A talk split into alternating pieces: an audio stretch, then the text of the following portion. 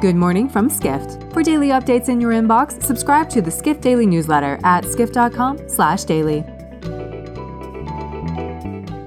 It's Friday, February 16th, 2024, and now here's what you need to know about the business of travel today.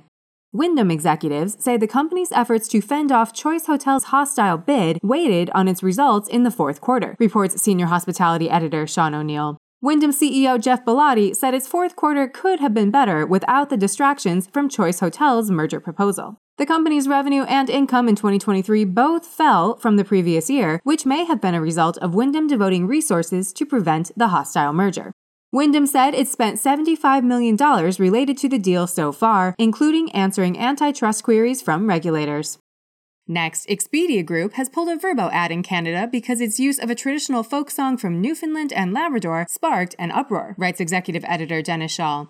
The ad, which aired during both the Grammys and Super Bowl, used the folk song I'se the B'y as its theme. But the provincial government and local tourism executives demanded Expedia remove the ad because they believed using the folk song was disrespectful.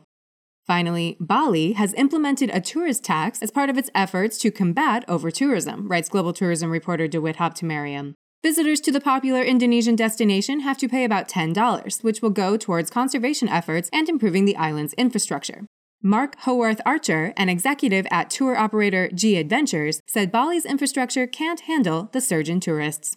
For more travel stories and deep dives into the latest trends, head to skift.com. To find these stories and more insight into the business of travel, subscribe to the Skift Daily newsletter at skift.com/daily.